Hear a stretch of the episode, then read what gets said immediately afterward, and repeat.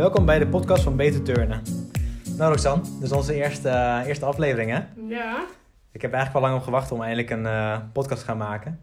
En eh, eigenlijk bestaan we niet zo heel lang bij Beter Turnen hè? Want we zijn twee jaar geleden begonnen met Beter Turnen. Ja. En wanneer ben jij echt erbij gekomen? Ik denk na een half jaartje of zo. Wel redelijk snel. ja. Ik ben wel een van de eerste van, van het team denk ik. En waar gaan we het vandaag over hebben? Eh, we gaan het vandaag hebben over coaching. Het is met name een eh, podcast voor, eh, voor trainers vandaag. Voor de komende periode gaan we veel verschillende podcasts opnemen. Zowel voor trainers als voor bestuursleden. En tussendoor misschien ook wel voor, trainer, voor turnsters nog en, en ouders. Dus we zullen elke, ehm, elke podcast zullen we iets anders insteken. Ja. Maar vandaag gaan we het hebben over, over coaching. En wat is ons onderwerp voor vandaag? Ja, denk dat we wel kunnen starten met van, ja, wat maakt een coach nou een goede coach? Ja, ja. Heb jij daar een, eh, een bepaald idee bij van wat voor jou echt kernwaarden zijn voor een goede coach? Nou, toen, eh, toen ik hier ging voorbereiden, toen bedacht ik me eigenlijk, ja, wat, je kan natuurlijk stellen, wat is een goede coach? Maar ehm, wat is goed? Dan kan je denk ik ook altijd wel afvragen als, als trainer, van wat is goed? Wanneer ben je een goede coach? Dus laten we misschien daar eerst mee beginnen. Ehm, want wanneer zou jij zelf een goede coach vinden? Ehm, ik denk dat ik het heel belangrijk vind dat ehm, mijn turnsters, ik praat over turnsters omdat ik zelf altijd eh meiden turn heb gegeven. Als zij plezier beleven aan de training, dat ze wat leren, eh, dat de groep leuk is en dat ik daar een faciliterende rol in kan spelen. Ja. Dus ik kijk ook deel naar de, naar de turnsters, zeg maar. Ja, Want als ik kijk naar een goede coach, dan denk ik heel snel naar mezelf. Denk ik, maar dat komt misschien ook wel omdat ik heel reflecterend ingesteld ben. Is van wat mijn handelingen zijn geweest tijdens het training geven bijvoorbeeld. Mhm, mhm. Dus wat heb ik gedaan afgelopen, afgelopen training? Ehm, hoe heb ik bijvoorbeeld turners begeleid? Ehm, maar je kan net als trainer ook kijken naar wat het effect geweest is op je, op je turnsters. Ja, meestal, meestal kijk ik ook naar de dingen die ik kan doen om dat als resultaat te bereiken. Dus eigenlijk gebruik ik als meetwaarde meer van vinden mijn turnsters het leuk, Eh, hebben ze plezier beleefd, hebben ze iets geleerd. En of ik daar mijn handelingen binnen de training Ja. goed op heb ingericht. Want jij reflecteert ook wel veel volgens mij met je turnsters zelf, toch? Ja. Dus als ik kijk naar een paar tools die je dan onlangs voor Beter Turn hebt ontwikkeld, die we ook op onze platform hebben gezet. er zaten best wel veel reflectie dingen ook in die ook gericht waren op jouw turnsters volgens mij. Ja, ja, ja.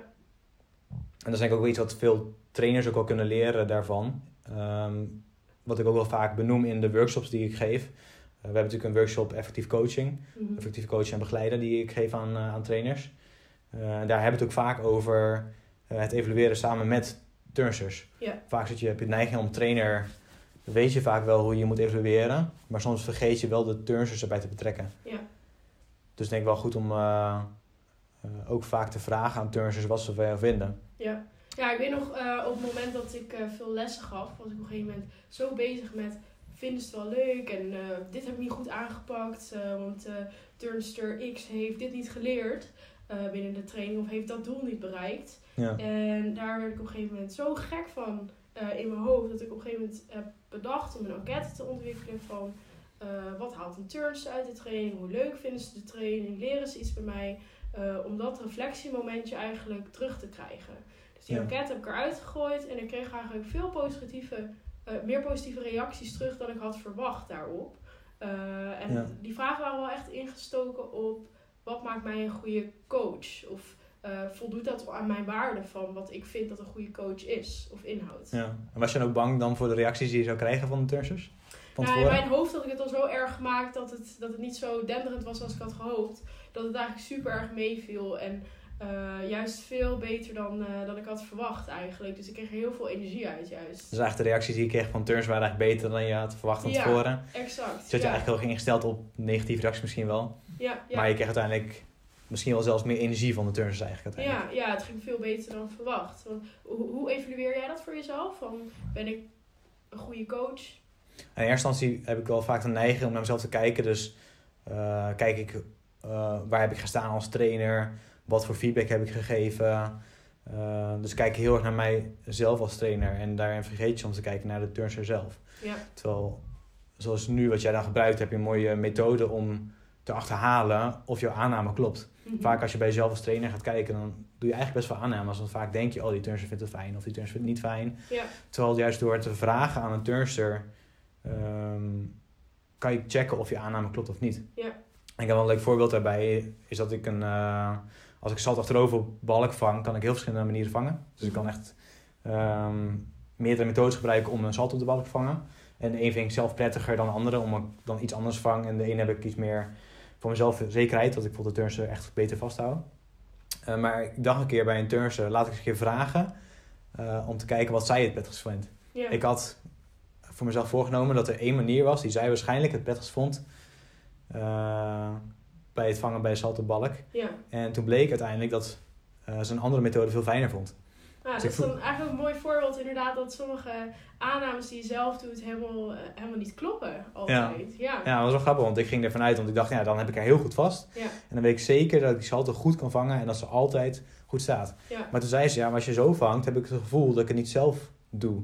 En die andere manier heb ik wel het gevoel dat ik het zelf doe, waardoor ik het ook uiteindelijk zelf kan.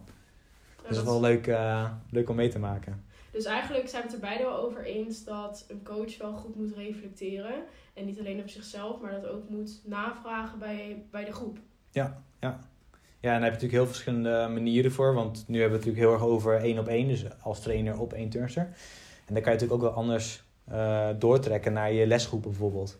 En wat jij natuurlijk net benoemde, dus eh, wel met lesgroepen waarbij je met turnsters samen in de kring bijvoorbeeld. Of op een andere manier samen gaat kijken wat ze van je les vonden. Maar het is ook wel interessant om te kijken als trainer wat, ehm, wat jij denkt qua niveau van de turnsters dat ze hebben. eh, ten opzichte van wat jouw turnsters daarover denken. Want soms dan denken turnsters dat ze meer kunnen dan dat ze echt daadwerkelijk kunnen. Ja, En wat ik eens heb gedaan met een paar eh, verenigingen en een paar trainers is in kaart brengen met de lesgroep wat de turnsters allemaal zelf denken te kunnen. Dus we hadden verschillende, ik had allemaal schema's opgesteld waarbij allemaal elementen stonden. Ja. En een eh, stempeldoosje. En alle turnsters kregen allemaal eigen stempel eh, dingetje mee. En toen mochten ze voor zichzelf afstempelen welke turnelementen eh hun vonden dat ze goed beheersten. Het was heel apart om te zien wat daaruit kwam. Eh, en zeker ook als ik dat dan besprak met de turnsters, die, of de, de trainers die lesgeven, lesgaven aan die turnsters, eh, was dat er best wel veel verschillen ook in zaten. wat, wat, wa- wat waren de verschillen met name? Nou, soms dacht een turnster dat ze een bepaald element heel goed kon. En dan zei de, de trainer tegen mij eh, daarbuiten van, ja, eh, ze denkt wel dat ze het kan, maar ehm, ze kan niet helemaal goed haar, haar spanning vasthouden in dat element. Dus ik denk niet echt dat ze dat eh, echt beheerst. Dus er zat wel echt een, eigenlijk een beetje een mismatch. En wat is dan de rol als trainer? om, wa- wat moet een trainer daarmee doen? Wat je als trainer denk ik moet doen uiteindelijk, is dat je dan met zulke feedback, want je krijgt natuurlijk feedback terug, dus je weet wat een turnster er denkt. Dan kan je denk ik ook het gesprek aangaan met de turnster. Het hangt natuurlijk wel af hoe, hoe oud een turnster ook is. Maar de meeste turnsters die zijn wel aardig in staat om te reflecteren. En ik denk dat je met de meeste ook wel aardig in gesprek kan gaan om eh, te kijken waar je misschien volgens aan moet werken. En dan heb je eigenlijk een beetje een zijstap naar een stukje eigenaarschap. Ja. Vaak hebben wij de neiging om als trainer zelf te bedenken wat de beste is voor een turnster. Dus wij denken, nou, eh, de turnster moet een keep leren en daarna moet ze een handstand achteraan leren. Dus we gaan eerst die oefening doen en dan doen we de volgende oefening en zo gaan we het plan doen. Maar dan ben je natuurlijk heel erg leidend in het proces. Terwijl je ook kan denken om eh, de turnster erbij te betrekken en aan een turnster te vragen, goh, wat is de volgende stap? Maar in zo'n geval van een turnster die denkt, ik kan veel meer ehm, eigenlijk dan in vergelijking met een coach. Eh, of tenminste, als een coach zegt van, nou ja, die turnster die, die moet het eigenlijk, eigenlijk niet doen. En die turnster is ervan overtuigd van, ja, dat kan ik makkelijk. Eh, ja, hoe ga je daar dan mee om? Ja, dat ligt ook een beetje aan een turnster, denk ik. Ik denk dat je ehm, daarom ook nooit als trainer kan bedenken dat je altijd één manier hebt die goed werkt. Ik denk dat je dus heel goed moet kijken naar wat voor turnster heb je voor je. Ehm, misschien ook kijken wat voor leeftijd het is en wat voor karakter de turnster heeft. Zodat je goed kan leren uiteindelijk hoe je met die turnster om moet gaan. Dus dat verschilt denk ik wel heel erg per, eh, per, per case, zeg maar. Dus daar kan je Ja. moeilijk, denk ik, eh, per se één manier over, eh, ehm, over bedenken. En wat is dan een eigenschap die je zou moeten hebben als coach? Of zeg maar, wat is noodzakelijk als coach eh, om daar die rol in te bieden? Ik denk dat je daar. ehm, ja, af en toe moet je misschien als trainer daar misschien ook meer een vragende rol in, in spelen. Dus als je kijkt naar het leidende stukje, vaak hebben ze neig- trainer neiging om leidend te zijn, dus je bepaalt alles. En dat in te vullen voor, voor de turnster zelf. Ja, dat is ook wel wat we dan in onze workshop uh, actieve coaching doen. Is dat we eigenlijk twee lijnen trekken. We hebben een lijn met uh, leidend en een lijn met begeleidend. Ja. En je kan natuurlijk bedenken, uh, de dingen zelf bedenken of je kan turnster laten denken. Dat is een heel verschil. Dus soms kan je ook wel een, een, verschuiving maken van dat je als trainer dat je heel erg leider bent. Dat je gaat kijken om te proberen om meer de turnsters uiteindelijk te begeleiden. Dus aan zelf na te denken over de vervolgstappen. Maar waar ligt, die scheidingslijn voor jou? Um, wanneer is een turnster in staat om uh, zelf dat proces in handen te nemen? En wanneer grijp je toch in als coach? En op welke manier grijp je in als coach? Als uh, een turnster bijvoorbeeld wel aan die oefenstof moet voldoen. En het ligt wel een beetje ook, denk ik, aan je periodisering, denk ik. Want je hebt natuurlijk ook wel verschillende momenten in je, in je jaarschema, zeg maar. Je hebt natuurlijk momenten waarbij je echt in je basisperiode zit, waarbij je heel erg gaat um, herhalen bijvoorbeeld. Maar je hebt ook een periode waarbij je juist elementen gaat aanleren. Uh, en dat is wel een, een verschil, denk ik. Um, en ook een verschil of je de tijd bijvoorbeeld hebt of de mogelijkheden hebt om een turnster meer inbreng te laten geven. En wat ik wel eens gebruik in mijn les is dat ik dan ook bij het voortraject al wel eens turnsters betrek. En dan gaat het met name wel over de iets oudere turnsters. Ja. Uh, dus meestal zijn ze nog wel in ieder geval uh, 10, 11 of 12 jaar. Uh, maar ik heb wel eens turnsters erbij gevraagd in mijn les toen ik begon met mijn jaarplanning te maken. Van goh, wat, kijk eens naar mijn jaarplanning, dit heb ik opgesteld. Maar wat vind jij er nou van? Zou je niet iets willen aanpassen? En er waren wel turnsters die het bij mij aangeven. Goh, nou, ik vind uh, die overslag daar wel leuk op, uh, op vloer. Uh, maar ik zou toch wat meer die uh, overslag ook nog willen oefenen. Dus kunnen we daar niet wat mee aanpassen. En zo ga je eigenlijk gaandeweg ga je samen wat meer het traject vullen. Waardoor je dan eigenlijk vooraf al wat meer zorgt dat je wat meer ruimte geeft en meer eigenaarschap aan de turnsters biedt, dus denk misschien ik. in een periode, niet vlak voor een wedstrijd, dat je het dan meer loslaat. En in een wedstrijdperiode juist meer toch een soort sturing geeft aan de turnsters. Ja, ja denk ik wel. Uh, en daarbij moet je denk ik altijd in je achterhoofd houden van, past dit wel bij een turnster? Het kan best zijn dat de ene turnster daar heel goed mee om kan gaan, maar er kan ook andere zijn die... Je hebt ook turnsters die moeten gewoon heel goed uh, te horen krijgen van de trainer wat ze moeten doen. Sommige turnsters zijn ook niet gewend om zelfstandig te werken. En dan zie je ook wel, als, als je kijkt naar een verwachting van sommige trainers, soms verwachten trainers, uh, dat als ze zeggen, nou ga maar naar het toestel, ga maar naar brug toe, dat ze allemaal aan de slag gaan. Maar als de turnster niet gewend is om, om zelf te bedenken wat ze moeten doen in een les of in een, in een gedeelte van een training, dan is het eigenlijk logisch dat een turnster niet aan de slag gaat. Ja. En dan krijg je juist dat turnsters juist gaan lopen hangen of gaan zitten. En vaak heb je neiging om als trainer te zeggen, ja, maar je doet niet je best, je moet meer je best doen. En dan is het heel goed om eerst terug te kijken naar jezelf als trainer. Om te kijken wat jij hebt gezegd en wat je misschien in het voortrek allemaal gedaan hebt. En of je misschien ook wel die turners hebt voorbereid om te zorgen dat ze zelf weten wat ze moeten doen. Dus om wat meer open te houden, creëer je eigenlijk meer zelfregie bij je turnsters zelf. Ja, ja, denk ik wel. En daarin is je ook wel, voelt misschien wel apart. Soms, soms uh, mag je daar ook als trainer misschien wel eens, ja, een soort van, misschien een raar woord, maar wat lakser in zijn. Dat je niet per se altijd er bovenop hoeft te zitten bij turnsters. Ja. Maar juist als je wat meer op de achtergrond staat, kan je er ook voor zorgen dat een turnster juist meer zelf de rol inneemt, denk ik. Ja, daar herken ik ook wel uh, van de tijd dat ik nog les gaf. Dat ik op een gegeven moment, uh, als ik geen instructies gaf, dat turnsters gingen klieren of spelen. En sommigen ja. die heel gestructureerd waren, die deden dat dan wel vanuit hunzelf. Maar het overgrote deel vond het dan toch moeilijk om zelf aan de slag te gaan. Uh, dus ja, dat, dat is wel mooi dat je dat benoemt. Ja. Maar we hebben het nu gehad over dat reflecteren. Dus reflecteren op jezelf, naar je groep toe. Um, uh, waar we het nu over hebben, dus meer openheid creëren naar je, naar je turns toe. Zijn er nog meer basiseigenschappen die jij, uh, waarvan jij zegt van dat maakt een coach een goede coach? Zou je er bijvoorbeeld drie kunnen benoemen? Um, ik denk ook een hele belangrijke is um, kunnen analyseren. Um, turnen is natuurlijk best wel een technische sport. En ik denk dat je als trainer best goed moet kunnen achterhalen wat precies het probleem is bij een turnster. En dat is ook wel een reden waarom ik best wel veel personal training geef. En dat is natuurlijk niet, ja, niet heel erg gebruikelijk zo binnen turnen. Vaak geef ik natuurlijk les aan groepen of wat kleinere groepen, maar niet echt één op één. Maar het leuke daarvan vind ik wel dat ik heel goed kan kijken naar een turnster en de tijd heb om te kijken waar het probleem ligt en te kijken hoe, wat ik moet doen om, of samen met haar moet doen om te zorgen dat ze uiteindelijk een element kan verbeteren of uiteindelijk wel kan, kan leren. Ja. Dus dan ga je heel erg kijken naar wat is een fout uh, of wat is misschien wel een oorzaak uh, bij een beweging die een turnster uitvoert. En misschien herken je ook wel eens bij een training dat je als, als, als trainer hebt gezegd van ja, je moet harder rennen. Mhm. Maar wat nou als een turnster eigenlijk helemaal niet harder kan rennen? Dan is eigenlijk je, je, je feedback helemaal niet nuttig geweest. Want de turnster die moet juist misschien wel fysiek voorbereid zijn om harder te kunnen rennen. Ja. Maar toch hebben we vaak de neiging om te zeggen, ja, je moet harder rennen. Dat is het probleem. Maar, ja, achter dat probleem kunnen weer andere problemen liggen in basisconditie. ja, ja. ja. Ja, en hetzelfde ook als je kijkt naar bijvoorbeeld zwaaien.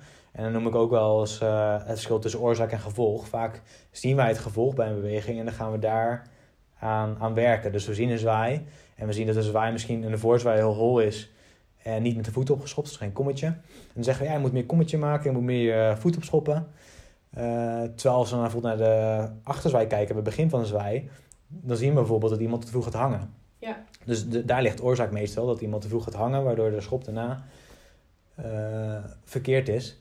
Eh, maar het is wel raar dat we natuurlijk dan gaan kijken naar het gevolg. Terwijl als we aan de oorzaak gaan werken, is de kans veel groter dat daarna ook de technisch fout uitgehaald wordt. Ja, exact. Dus je moet eigenlijk gewoon echt kennis hebben van die beweging. Van welke delen van de beweging zijn essentieel om bijvoorbeeld dat laatste deel van de beweging uit te voeren. En om daar dan ook meer de tips op te geven. Dus dat je analytisch vermogen van de beweging van begin tot eind eigenlijk Ja, ja, ja. ehm, ja, bekend is. Ja, en ehm, dat leren we natuurlijk ook als trainers bij ons eh, platform. Is dat je, als je beweging kijkt, werk je vaak, of zie je ook vaak fases eigenlijk. Dus als je kijkt naar bijvoorbeeld de keep, heb je verschillende fases. Je hebt natuurlijk de aanzweeffase, de vouwfase en de duwfase. En eh, soms zitten we dan als trainer heel erg op het herhalen van bijvoorbeeld een keep. Ehm, maar we hebben natuurlijk allebei geleerd, als je kijkt naar motorisch leren, is dat als je alleen maar gaat herhalen, dat, dat vaak het leerproces veel trager gaat dan wanneer je gaat differentiëren. En dat noemen ze ook wel een deel van impliciet leren natuurlijk. Ehm, maar juist denk ik, als je heel analytisch kan kijken, dan zie je misschien in de keep waar het probleem ligt. En dan zie je dat iemand bijvoorbeeld niet sterk genoeg is om eh, de arm-romphoek te kunnen sluiten. Dus om de, de schouders te kunnen sluiten om op de brug te kunnen komen. En dan is het natuurlijk veel nuttiger om dan daaraan te gaan werken. Om te zorgen dat je die turnster sterker gaat maken, waardoor ze die eh, armen goed genoeg kan sluiten om op de stok te kunnen komen. En alleen aan die fase te werken. In plaats van dat je per se alle fases oefent en, en maar die keep honderd keer gaat doen. ja, ja. is denk ik veel minder nuttig. Ja. Wat ik ook nog bij coaching, wat mij echt te binnen schiet, ehm, is een gezegde ehm, van dat je eigenlijk meer prioriteit moet hechten als een coach aan het proces. Dus Ja. we gaan niet voor die gouden medaille en eh, de topscorer op vloer en eh, in de allround eh wedstrijdcompetitie. Maar ik denk dat een coach ook wel meer aandacht mag besteden aan het proces daar naartoe. En Ja. daar misschien ook meer de turnsters op mag belonen en op mag attenderen. Want ehm, ik kan een voorbeeld mag noemen. Zelf ben ik, als ik turnen ben, meestal heel erg gefocust op eh, die wedstrijd die eraan komt. En Ja. daar wil ik dan een doel bij halen. Dus ik wil eh, in de top 3 eindigen of ik wil hoger komen dan de vorige keer. Dat is voor mij dan het doel. En dan vergeet ik eigenlijk gewoon alle winstsituaties die ik in de training heb behaald. Bijvoorbeeld een element die niet eens in mijn vloeroefening hoort te zitten voor de wedstrijd, maar die ik dan wel afgelopen periode heb bereikt. En Ja. ik denk ook in het coachen ehm, dat dat superveel eh motivatie en voor een leuke groepsfeer eh, zorgt. Ja. ja, en dan heb je natuurlijk ook misschien ook wel andere doelen die je dan stelt. Eh, en het is sowieso wel interessant iets, het stellen van doelen. Want Ja. jij benoemde natuurlijk dat je, je kan natuurlijk als doel hebben dat je je volgende wedstrijd wil je voor derde worden. Ja. Maar dan heb je eigenlijk om, dat is best wel een apart doel eigenlijk. Want je kan natuurlijk wel zeggen dat je derde wil worden. Maar derde worden is wel afhankelijk van het aantal punten dat je krijgt. Is ook afhankelijk van wat de andere turnsters doen. Dus het kan best zijn natuurlijk dat, iemand, dat een turnster bijvoorbeeld van de balk afvalt. Ja. Of dat jij misschien al valt en dat de ander allemaal blijft staan. Waardoor je dan bijvoorbeeld geen derde wordt of wel derde wordt. Dus het is eigenlijk best wel een ehm, ja, niet concreet doel, zeg maar. Het is eigenlijk een, een doel wat heel erg beïnvloed kan worden. Ja, dat werkt dan misschien demotiverend binnen je, binnen je trainingen. eh, Ja. Als je dat niet haalt. Ja, Ja, ja en, en dan zou het misschien een ander doel, een concreet doel, zou misschien veel, veel interessanter zijn om bijvoorbeeld voor jezelf te bedenken. Nou, ik, wil, ik heb nu heel hard geoefend met de keep. Eh, ik heb alle fases geoefend en hij lukt nu eh 9 van de 10 keer. Dus ik kan hem bijna altijd. Eh, en nu, de komende wedstrijd, ga ik zorgen dat ik de keep ga halen op de brug. ja. ja, dat je echt meer op die kleine succesbelevingen zit dan per se je uiteindelijke resultaat daarin Ja, ja. van de wedstrijd. Ja, want dan, dan, dan je ook, denk ik veel beter achterhalen ehm, waarom iets ook niet, wel of niet gelukt is.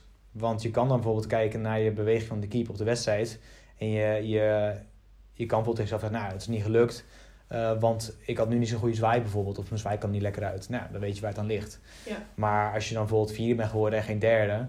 eh, dan kan het zijn omdat je bent gevallen. Maar het kan ook zijn omdat iemand anders gewoon, iemand anders gewoon beter heeft gescoord. Of omdat een jurylid bijvoorbeeld eh, een andere beslissing heeft gemaakt dan dat hij anders zou doen. Ja, precies. Ja, dat zijn maar voorbeelden van, eh, van, van doelen die je kan hebben. Eh, maar eigenlijk, mijn punt is van in de training ehm, merk je ook succeservaringen. Merk je ook dat je vooruit gaat. Maar meestal wordt dat eigenlijk,